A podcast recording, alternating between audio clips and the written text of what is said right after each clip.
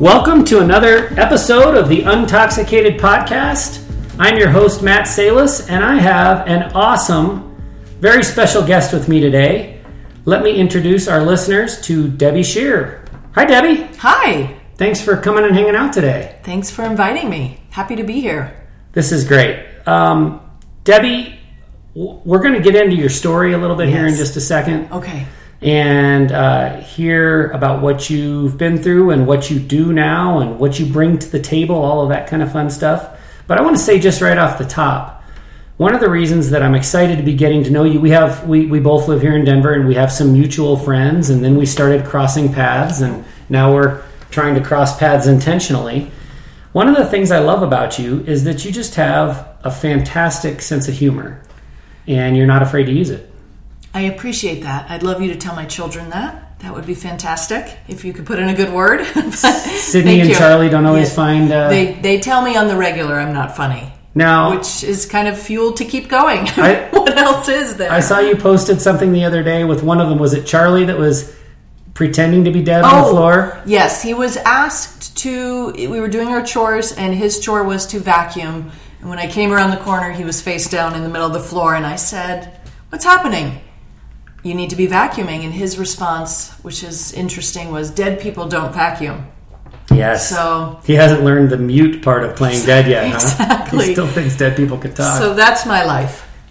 But you I think you said you were going to encourage him to change his belief and learn that you could, in fact, motivate a dead person to vacuum. I felt confident in my abilities. I'm going to guess you won did win that one. That's good. I did win. He was resurrected, so to speak. I'll have to talk to Charlie about the need to keep the mouth shut when playing dead. That's a hard lesson, right? He's 9. I'm 52. I can't say I've learned that fully. No, you're right. But we do have a little bit of an advantage on the number of lessons we've learned. True. Well, this is great. So we've done a panel event together, and I've just started getting into your stuff, and like I said, mutual friendships. And the thing that I'm most excited about us starting this interaction is that there's a place for humor in these heavy, heavy subjects that we're talking about. When you're dealing with alcoholism and relationships surrounding alcoholism. And just even if we don't go so far as to use the addiction term alcoholism, but we just talk about the need to look at our lives and our drinking, there's not a lot of humor out there in the big bad world about that. And I'm not saying it's a funny subject, because it's not, but we can still address it in such a way that we can appreciate the folly in our ways and look back and giggle a little bit without not giving it the due justice that it deserves as far as seriousness.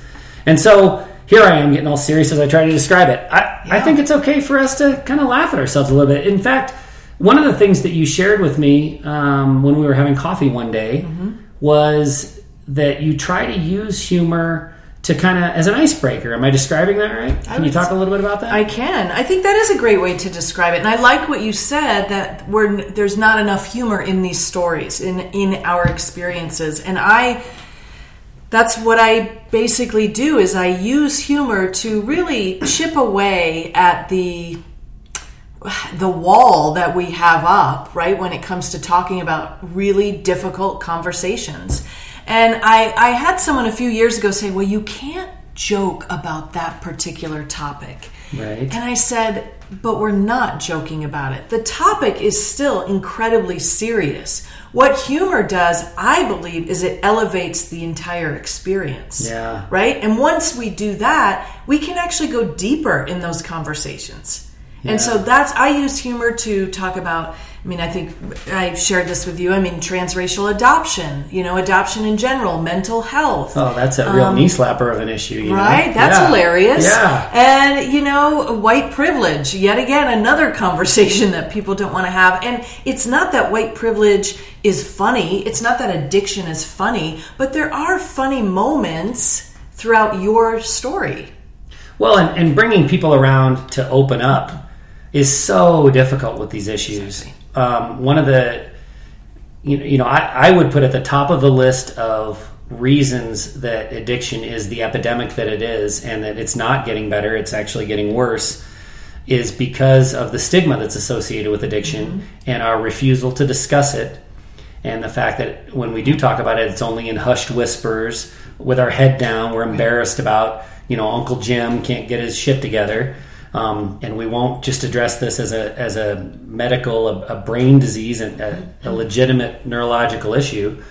And if we can't get people to talk about it on the serious side, we got to get them to start somewhere. Absolutely. And if this is the start somewhere, I am all for it. I was at an event last weekend. I actually wrote about it this week with 8 other aspiring book writers, eight people trying to publish a book, and 3 of them on the sly, because I said my topic was alcoholism, either on the way to or from the bathroom or during a break, mm-hmm. 3 of them told me about their problem with addiction. So 50% of the population of this class, and for all I know, the other 4 were just keeping their mouths shut, right? Absolutely. But even though I had openly talked about my issue, I thought maybe that's enough to get the conversation going, if there was such a conversation to be had. But no, it was hushed whispers and let me tell you what's going on with me on the side. Yeah. I think you get that a lot. I'm sure you do. Yeah. But I also think humor, laughter,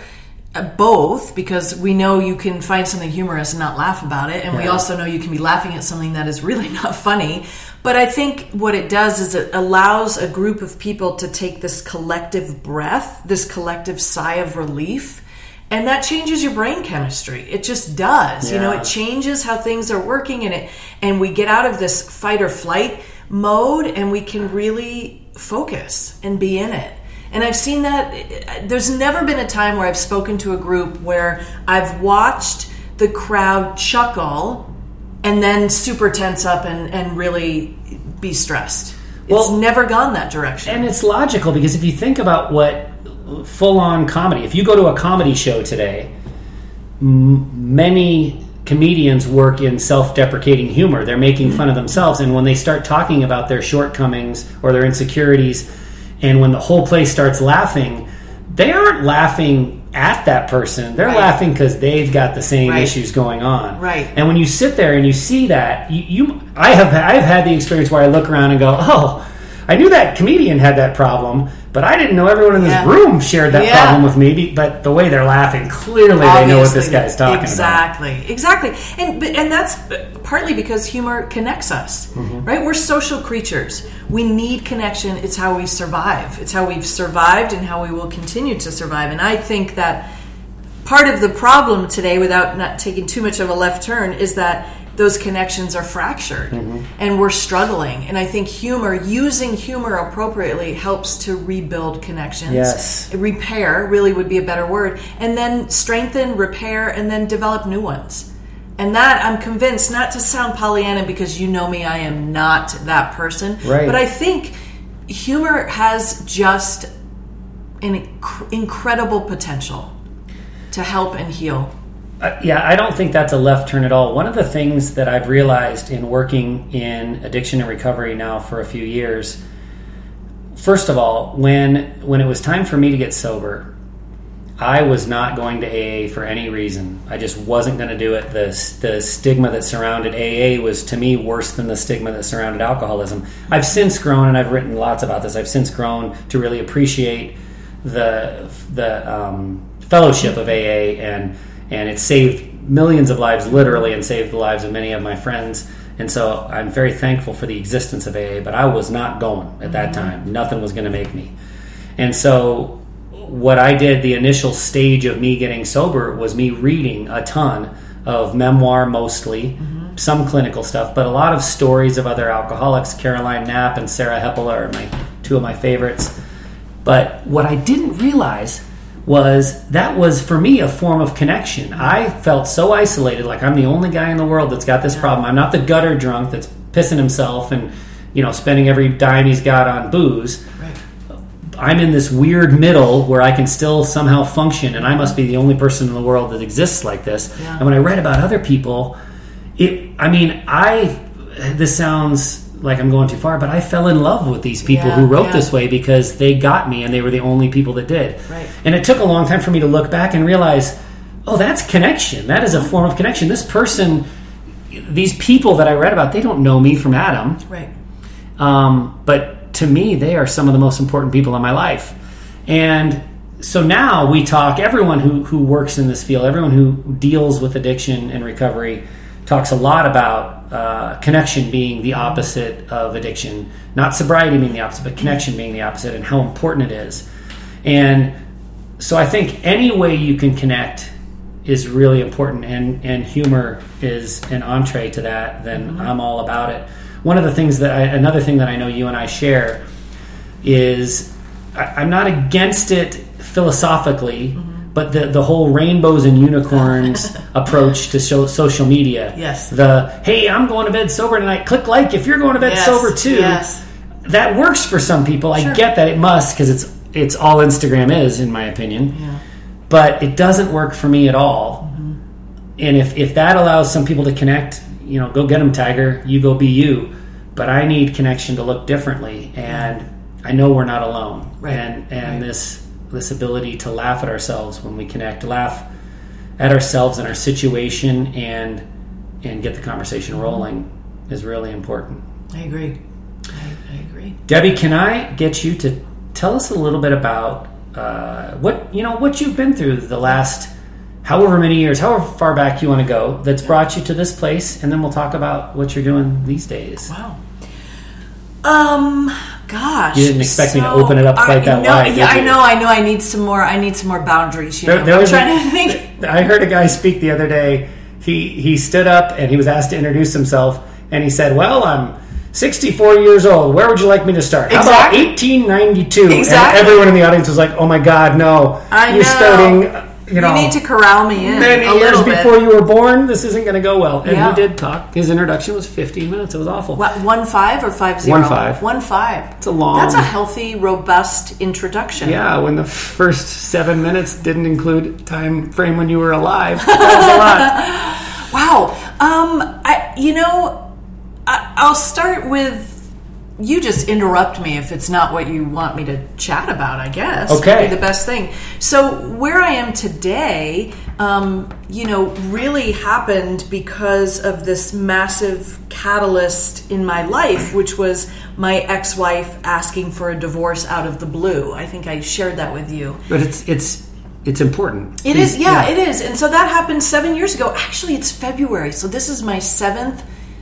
How do you name that? Divorce anniversary? Happy freedom. Divorce? Can we call it freedom? I guess so. Freedomversary? Yeah. Oh, I like that. That feels really good. And so it was, quite honestly, I had been working for a nonprofit that I loved, doing work I loved with people I respected. And we had adopted our first son. And we knew we wanted to adopt a second child. And we collectively made the decision for me to stay at home. Okay. I did that for quite a few years. And we adopted our second child. And then, quite honestly, out of the blue, one February came this just, a frying pan to the face kind of experience. And I was terrified. I didn't know what to do. I had been a stay-at-home mom. That was my new identity, was a mom. That's an entirely different conversation, when you leave a job you love. And I decided, because I was so fearful, that I would try something that I thought would be more terrifying to take my mind off the first thing. That's probably not healthy advice, or maybe it is. I don't know. I think that's great.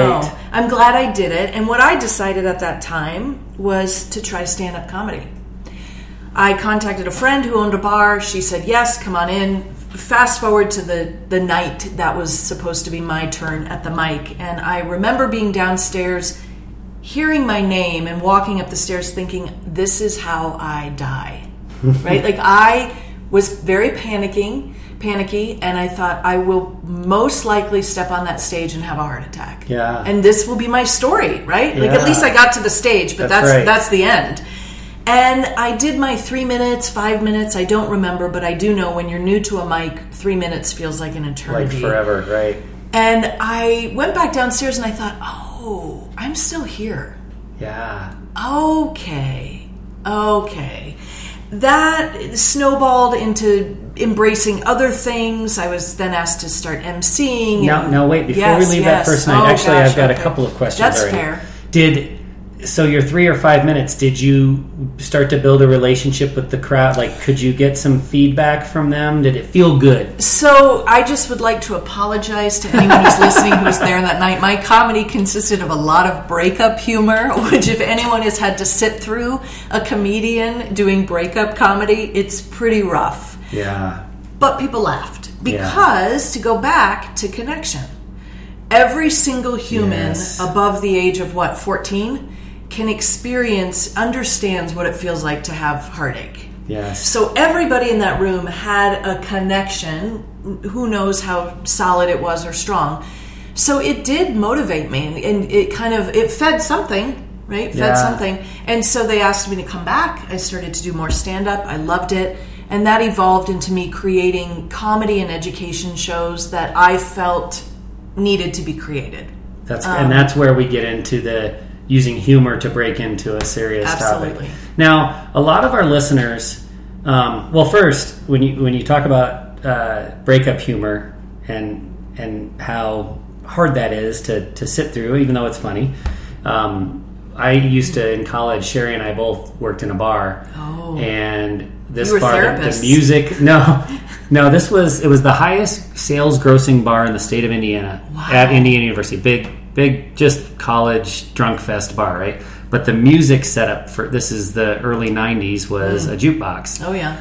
And we would have people come in and put $10 into the jukebox and play all the sad songs and cry their beer about their breakup. And we had a skip button behind the bar, and we would just start skipping songs until, because we didn't know who it was, until the sad sack would walk up and we would. We would throw a $10 bill at him and be like, "Get out of here! Yeah. There's your money back. We can't help you. We're not. Yeah, that's not happening tonight. We're not skilled enough. That's out of our pay grade." Exactly. Yeah. So 3 to 5 minutes of that kind of humor, I bet, is great, but probably a half an hour, and you have people slitting their wrists at that point. Yeah, it's rough. So, because many of our listeners because Sherry and I talk a lot about our relationship, so it's a relationship-minded audience, I want to back up just a minute to at the frying pan to the face. Yes. Okay. Now, we're going to talk about your relationship with alcohol eventually, but that wasn't really in play that wasn't part of the divorce, was it? No, right. Not that I was told. No. Right. I don't think so. So it was a shock to you. Absolutely. That this was happening. And if I'm getting too personal, you can tell me to mind my own business, but did a fight? Not a physical fight, but did you fight for it? Did you say, let's try counseling? What are you doing? This is crazy. Or was she just done at that point? Yeah, here's the interesting thing. Now, of course, looking back, we have a fresh lens. We're in a different place. Of course, now that I look back, I go, the writing was on the wall for 11 years, right? Of course. So I can see things. I can pick apart things. When you're in the moment, that is absolutely impossible because you're blinded by fear, rage, sorrow, grief, all of it. She did not want to go to therapy. She, what a good friend explained it like this to me, Debbie, she's probably been working through this for a few years. She's already done her therapy. She's done her therapy to get to this point where she felt brave enough to share. And now you're starting from this point forward. So she's already processed therapy, that it's not what she wants. She's moved on, you know, emotionally. So we didn't. And that's one of the most tragic things about, I think, people who get divorced, especially with kids. Yeah. Especially with kids. That's really the ultimate heartbreak, I think. Not that you are going to work to salvage a relationship, because I'm a firm believer. Sometimes they need to be done, right? Relationships have a lifespan. But that you're not willing to go to therapy to work on how do we dissolve this in the way that's the healthiest for our children. Yeah. That's my plea when I have friends who come to me and they're contemplating divorce, that is absolutely 100% what I share. Well, it's such a life-changing experience for all people involved, especially the kids, because they're in such a developmental stage. And it's taken me until just recent years when I've kind of been in this. I mean, addiction and mental health are the same thing, really. It definitely cross paths over and over. And I've learned how much of our being comes from our childhood. And I'm talking about good and bad. Yeah. And I'm not saying that your parents are necessarily bad for you to have things that happen when you were a kid that are hard for you to deal with as an adult. But there's just so much there. And so the idea of making that the best possible scenario for kids, it's way more important than I realized it was. I thought, if you go through some stuff as a kid, it makes you tough. It makes you push stuff down that you're never going to deal with and cause you all kinds of problems later in life. Exactly. So that's excellent advice, that even if it's time for it to be over, therapy can be very helpful in that process. Yeah, that transitional phase is key. It's very interesting to me because, Sherry and I are in the process of surviving recovery from addiction, and I talk a lot about and I write a lot about the fact that I think addicted relationships, alcoholic relationships specifically, they can adapt to the alcoholism. If it just means shutting down and isolating each other and learning to deal with the person who's drinking too much, a lot of relationships stay together in that situation. Certainly the divorce rate is higher for alcoholic relationships than for non-alcoholic relationships. But a lot of them survive that, and then they get to the sobriety phase, and that wall that used to separate them has vanished. And you've got to kind of deal with that. Yeah. And it was the hardest thing that I've ever been through, and I think Sherry would agree, the hardest thing we've ever been through is dealing with the resentment and trying to regain trust and all of that. Right. And so a lot of our listeners, a lot of my readers too, they're in that space where they're trying to decide, can we make this work or not? Right. And I always feel terrible because I feel like my advice should always be, stay together, you can make it work. But when I hear some of the scenarios that people present to me, sometimes the answer is, this just isn't a good situation. Right. And, so I always tell people, you need to protect yourself first. And the children first. And then if there's something salvageable, then great. But it's very refreshing to hear you talk about the fact that even if the decision and the right path for that particular situation is let's go our separate ways, there are still things that can be done to protect the children. And we didn't do that. Yeah. And that's a regret, you know, and I hope she has that same regret, because that's, as parents, that's really our fundamental job. So, yes. And so from there, it was more comedy, which was very healing and very eye-opening and helped. I'm going to be honest that when your partner comes to you out of the blue and asks for a divorce after almost 11 years, my self-esteem was very shattered. Sure. It was rough because, of course, I've taken it all on. It's me. Obviously, it's me. And so being able to be on a stage, on a mic, and feel empowered was very healing from that angle. But how do you even step on the stage when your self-esteem is taking that hit? I felt like, basically nobody can tell me anything that's going to be more shocking or worse than what I've just heard a week ago. Whenever it was, a month ago. And that's why when people ask me, aren't you afraid of hecklers? I could never do that because of hecklers. I'm so honest in saying I have 2 children. They are 2 young boys. I get heckled all day long. Sure. There's nothing that a drunk, audience member can say that I probably haven't heard. Yeah. And... right? Yeah. So, there it is. There's a lot of value in taking that hit to our self-esteem. I don't know. Is the ego there? I think it's there to protect us to some degree, right? Mm-hmm. But we certainly, I know as a drinker, it's so funny because I'm just a better human being as a non-drinker. Right. But I was way more proud of myself as a drinker. Yeah. And so when I sobered up and I took that hit to the self-esteem that, no, I can't moderate this. No, this isn't for me anymore. I'm not as good of a person as I think I am. And then I started on the relationship side to see, my wife is still here because of the kids. Yeah. She's not here because I'm this awesome person I thought I was. And from that position of just being crushed self-esteem wise, I was able to be in my writing and talking just really vulnerable. Right. People say to me all the time, how can you share that stuff? How can you be that honest? And I'm like, I don't know. There's nothing you could do to make me feel worse about myself than I did at one point. I'm feeling better now. But so So yeah, what are you going to do? Tease me about something that I've already shared with you? Yeah, what are you going to do? Call me an alcoholic? I called myself an alcoholic. Well, and the interesting thing about that, especially sharing from the stage, is, you know, a lot of people will say exactly that, because I do share very emotional things. I've done storytelling shows about anxiety and depression and mental health stuff, and people will say, that's so much, right? That, don't you? But there is a sense of interesting control when you're the one choosing to share. Yes. Right? So a lot of people, when they hear it, they think, oh, that seems wildly out of control. But really, for those of us who need control, which I do, if you have anxiety, control is a big deal.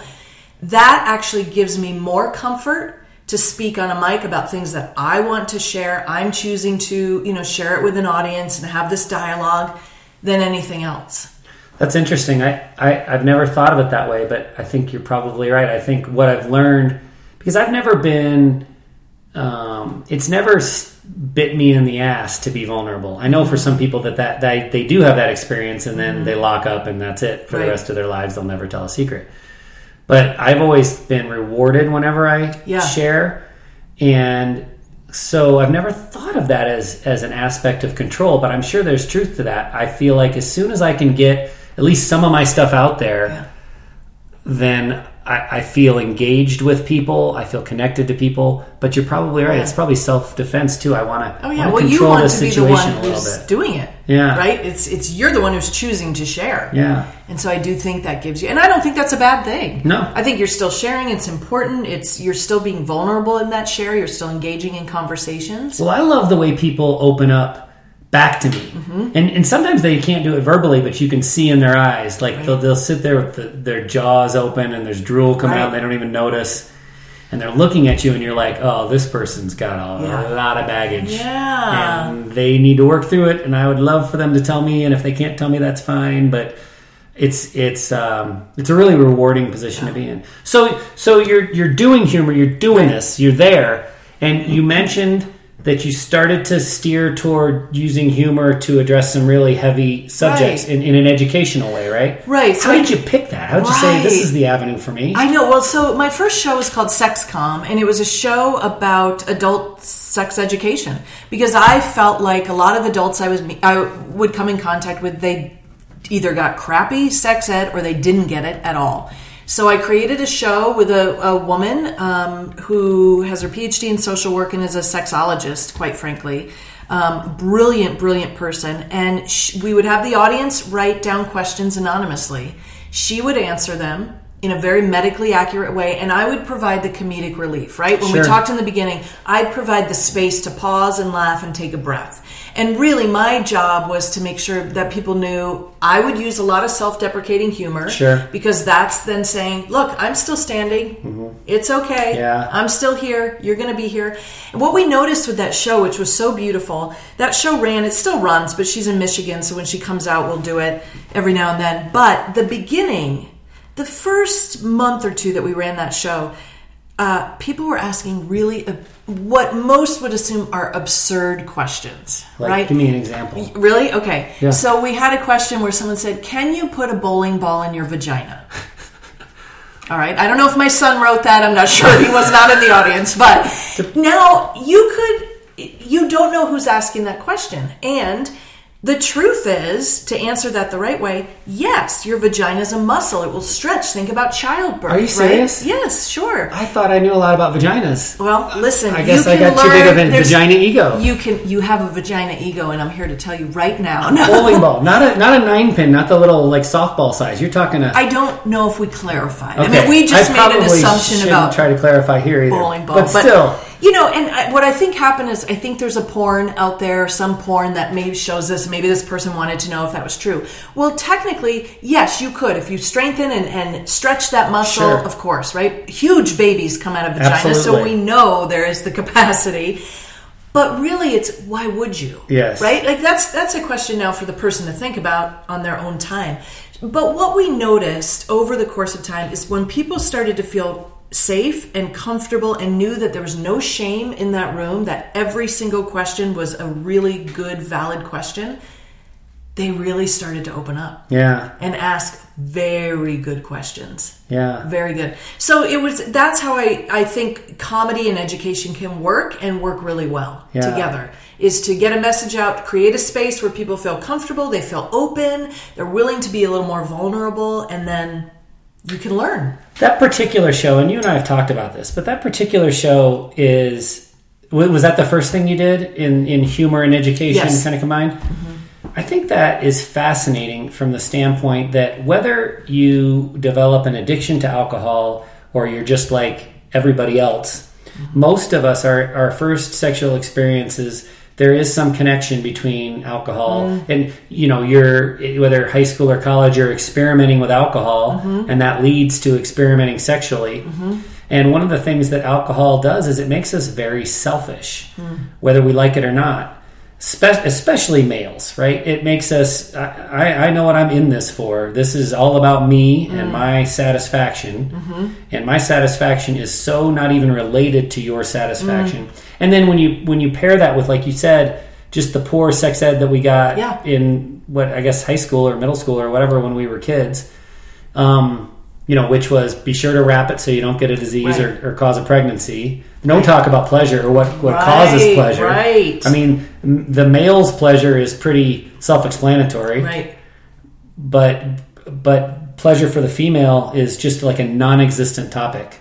Well, intimacy was never discussed. Yeah. Right? Yeah. And really, when you think about it, the older you get, most people I know, the older they get, they crave intimacy. Yeah. They love sex still, but really what they crave is intimacy, which is what? Connection. Yeah. So, and intimacy, talk to kids about it. If something's bad in the relationship, there's no amount of cuddling or caressing or whatever that can bring about intimacy. Intimacy starts way before the bedroom.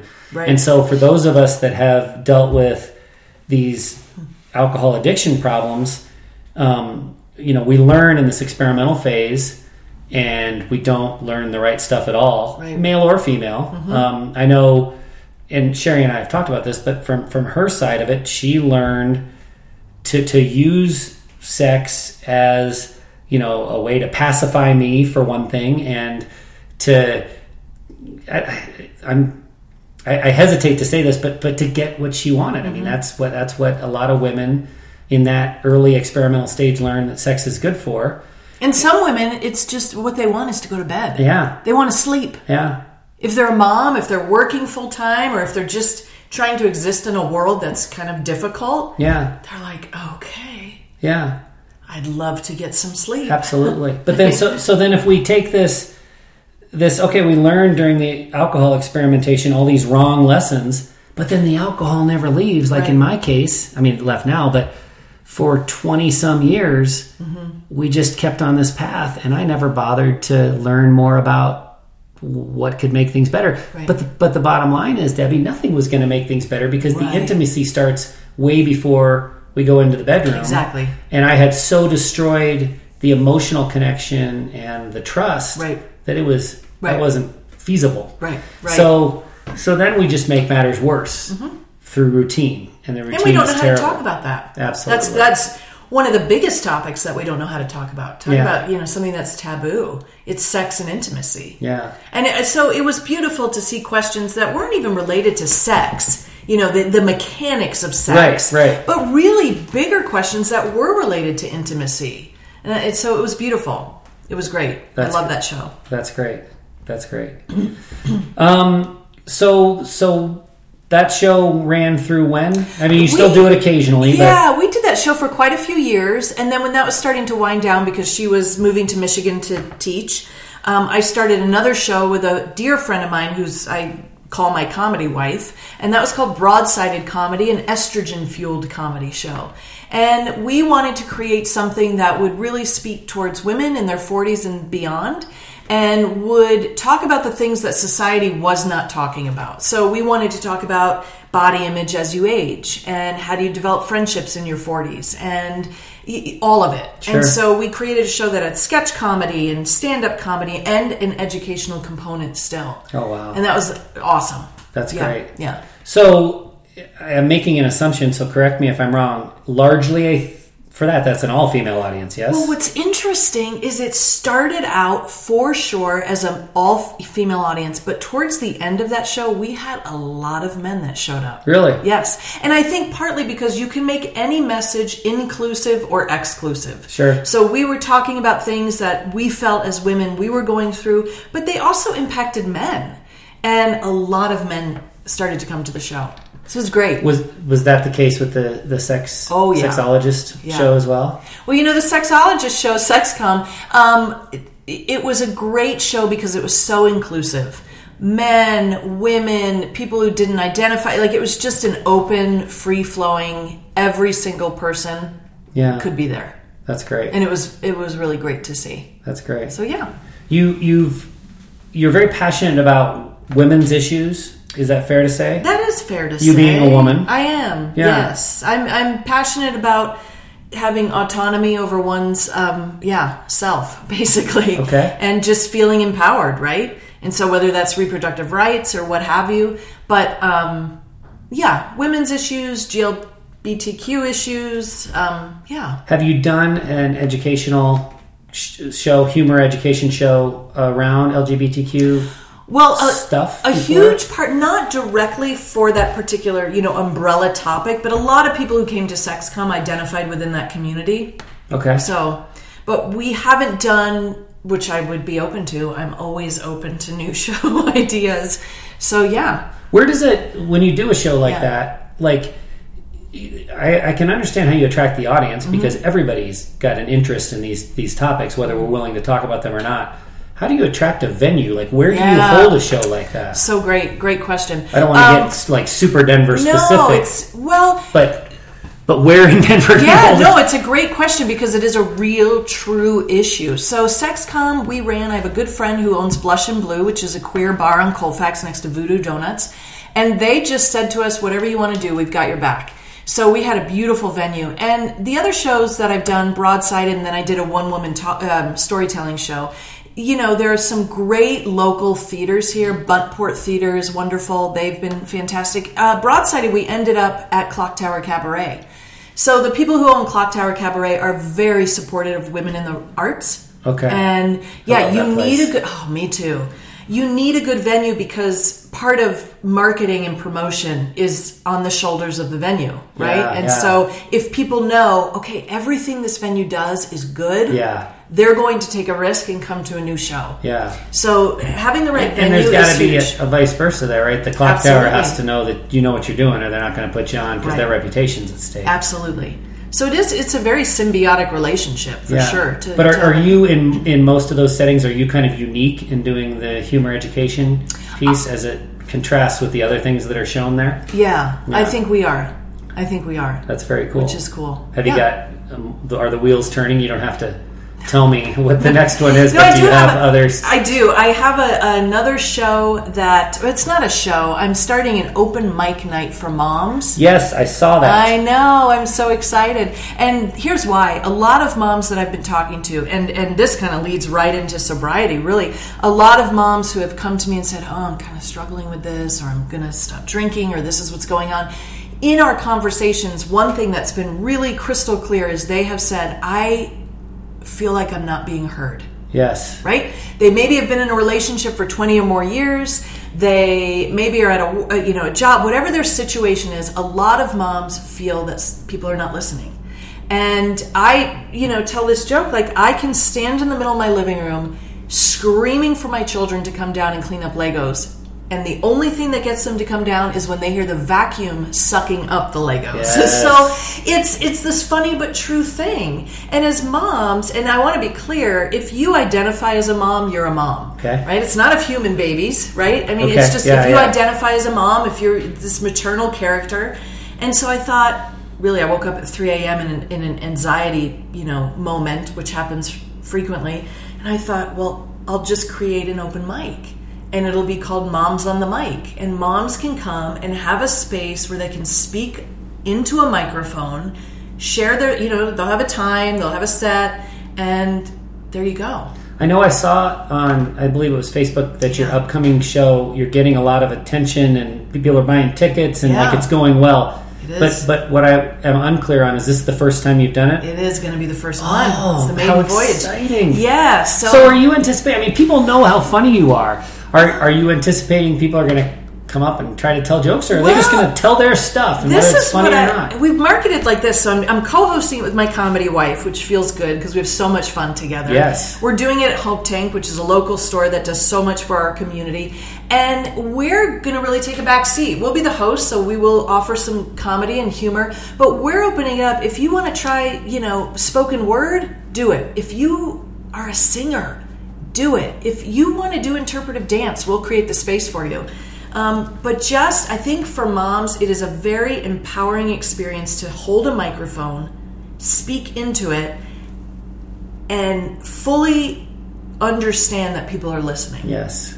It's a big, big deal. Yeah. And it's not happening. So we're going to see how it goes. So you're selling tickets for people to come and listen, watch, but are you also hearing from these people that, I'm going to take the mic when they're... Yes, we have some moms who are going to do it. That's great. So we're very excited. That's great. Let's talk a little bit about your experience with alcohol. Yeah. I think I know you well enough to think it's fair to say that you don't identify, alcoholic's not the word that you use, correct. Is that correct? Mm-hmm. But you got to a point where alcohol wasn't serving you anymore. Correct. Is that fair? Yes. All right. Let's hear what you have to say about that. And what's interesting, and you and I chatted, I will be sober. It'll be 2 years this coming August. So it's still pretty, it's not a week and it's not 15 years. Yeah. But it is what it is. Yeah. And have you ever had, when you talk about it, you ever had an AA guy tell you to shut up and come back when you're 5 years sober? Because I get that a lot. You know what? I don't, and it's best because I don't have tolerance for people who move through the world like that. Yeah. I'm like, oh wow, that's encouraging for people who are trying to make it day by day. Thanks. Thanks, buddy. But it's rare for me, but it happens. Yeah.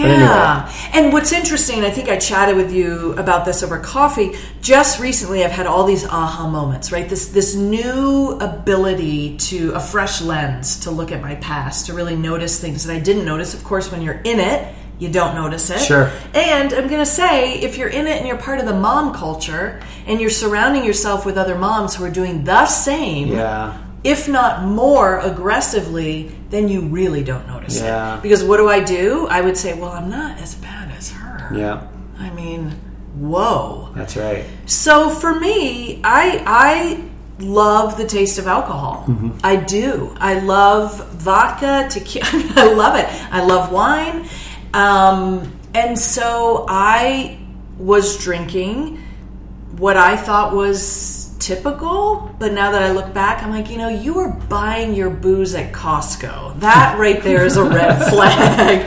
I always joke and I say, the day that I quit drinking and they noticed I hadn't been back, in a few weeks, I'm sure they lowered the flag, to have mass and just kind of had a ceremony in the back. I don't know. I'm sure they were in mourning.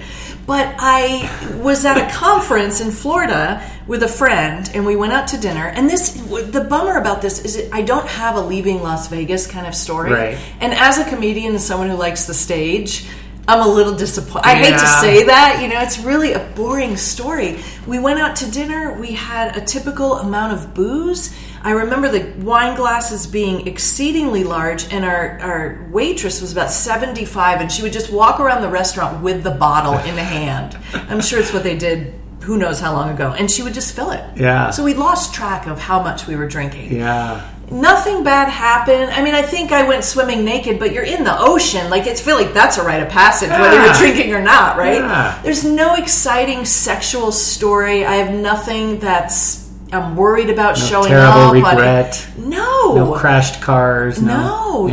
We were walking. We were at a hotel, so we felt a little liberty in drinking more. Sure. It was a great night. I woke up the next morning and I just thought, I just had this moment where I'm tired of feeling like shit. Yeah. I have IBS. I have anxiety, mild depression. So you take this inflammatory product. Yeah. And I always had GI issues. Always. Mm-hmm. And horrible sleep.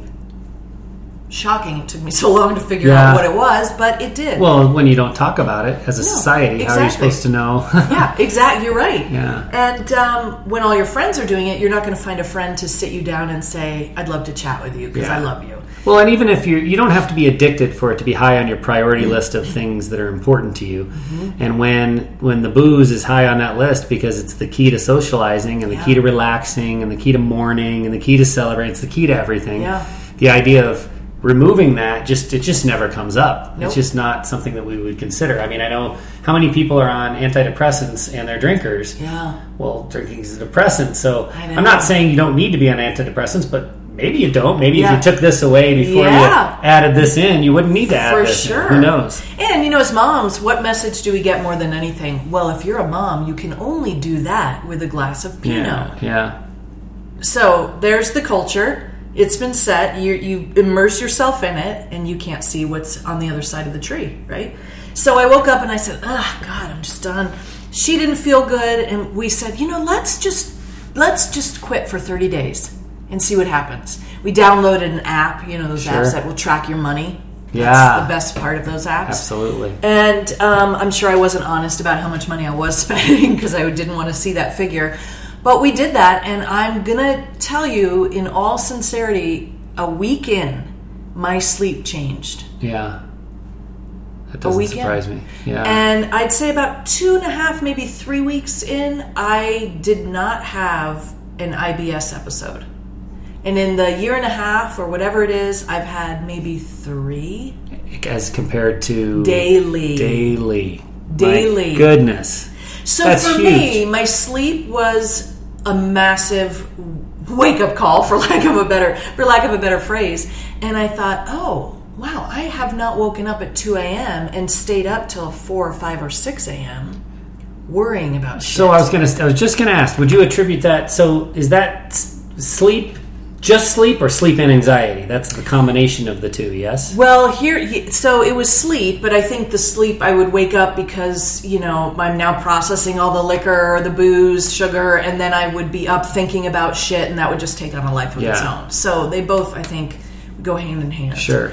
So the sleep improved, my GI tract improved, and I thought, this is kind of all I needed to know to say... what the hell have you been doing, right? And I thought, well, I'm just going to keep going. Who knows what this will happen? Who knows what will happen? Well, what happened was a second frying pan to the face, right? Because when you have anxiety and mild depression and you're dealing with all your shit, you know, with wine and vodka or what have you, right. And you remove that, well, there it is front and center. Yeah. And my mom had died in 2016, and I never fully processed the grief because it's easy not to process the grief when you're drinking. Absolutely. And so what I had to learn was, oh, now I have all of this grief and anxiety and all of these things, and I need to go through it. Yeah. Right? It's like I was telling a friend that children's book, Going on a Bear Hunt, every obstacle they come in front of, it's like, well, we can't go around it. We can't go under it. We'll have to go through it. Yeah. And that's... truly and what it is. I think it's amazing for us drinkers how much we don't realize. Like, if you had asked me 4 years ago before I quit drinking, you know, are you got a lot of baggage you're pushing down, I would have said, no, man, I'm an open book. I have no issues. I've processed everything in real time. Mm-hmm. But I hadn't had a natural emotion in quite a few years because, you know, in decades really, because even in our sober times when we're drinkers, that alcoholic brain or that alcohol-affected brain isn't working properly. And we know if I can just get to 5 o'clock or I can just get to Saturday or whatever without addressing this thing. Yep. Now, this is all going on in the background, right? We're not ever admitting this to ourselves. 100%. If I can just get to that point, then I can make it all go away for a little while. Right. And, yeah, it's... sitting with the emotions and knowing there's nothing I can do about it, but I know it'll go away. If it's a bad one, I just gotta go through it. I gotta think it through. I gotta take a walk. I gotta be at peace with it or whatever. Yeah. And then something will, you know, maybe the next emotion will be happiness or maybe it'll be something else. But it's gonna change and it's gonna change naturally. Now I love it, and I'm interested in your perspective on that. Now I like when I start to go into the darkness, as I call it. Yes. Okay, I won't go so far to say I love going into the darkness, but when it happens, I know it's going to be a couple of days maybe, and I just try to like learn something from it, and I try to be real thoughtful, and you know, self-care is a big issue in this, big topic in this area, in this category of things, and guys aren't good at even understanding what it is, but for me, maybe that means I'm just going to go for a long walk, and I'm just not going to be around humans for a little while, and whatever happens up there on the thing that's sitting on top of my shoulders just happens. But the good news is I know it'll work its way out, and we'll move on. That's right. Have you? So you've got your mother's death to mourn and to deal with, and then I'm sure other things, right?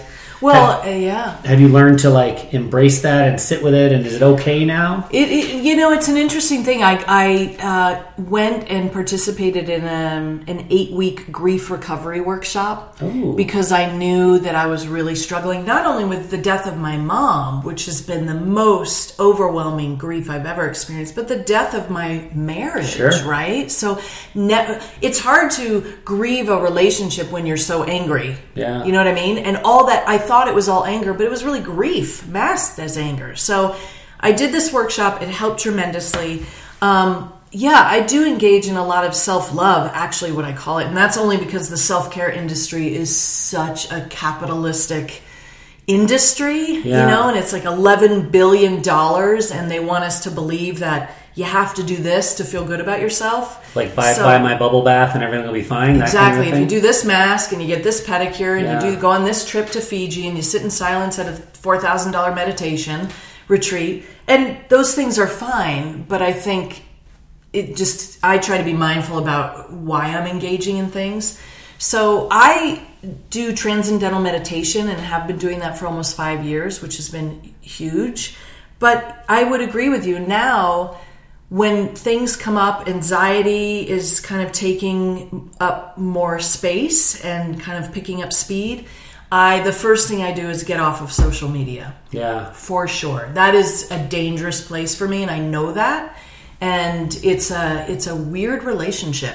Yeah. So that's the first thing. And then I'm also, for me, I find a lot of safety and solace in nature. So I get outside. But you can feel it coming, and you can know, I need to meditate, I need to go. Well, I meditate regardless twice a day. Okay. So that happens all the time, but I can feel the panicky, anxiety, the depression, I know the signs. Is it seasonal at all? You know, that's a great question, and yes, in a sense, it's seasonal around holidays that were important to my mom, that were big family holidays. Sure. So that is, that part, yes. Yeah. Yes.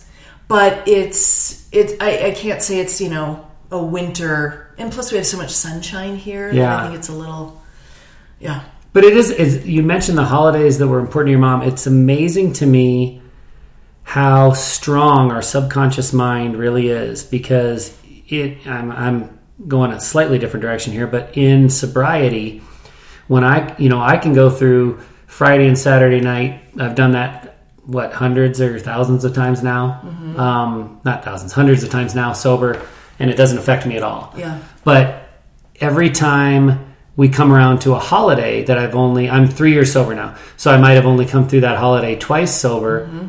It's not so much that there's a temptation to drink, but there's a sadness that it's different than it used to be. Yeah. And I'm like, what's going on here? I haven't had anything to drink in years now. Yeah. But, well, I also haven't had Christmas Eve but twice in all of that time when I was sober. Sure. So I think I can totally understand where the holidays that were important to your mom would kind of haunt you for longer than just the pure mourning process. Yeah. You know, every time the holiday comes around, it's going to be there for you. Yeah. So you went through the 30 days. All these things got better. Yeah. And then did you just say, that's it?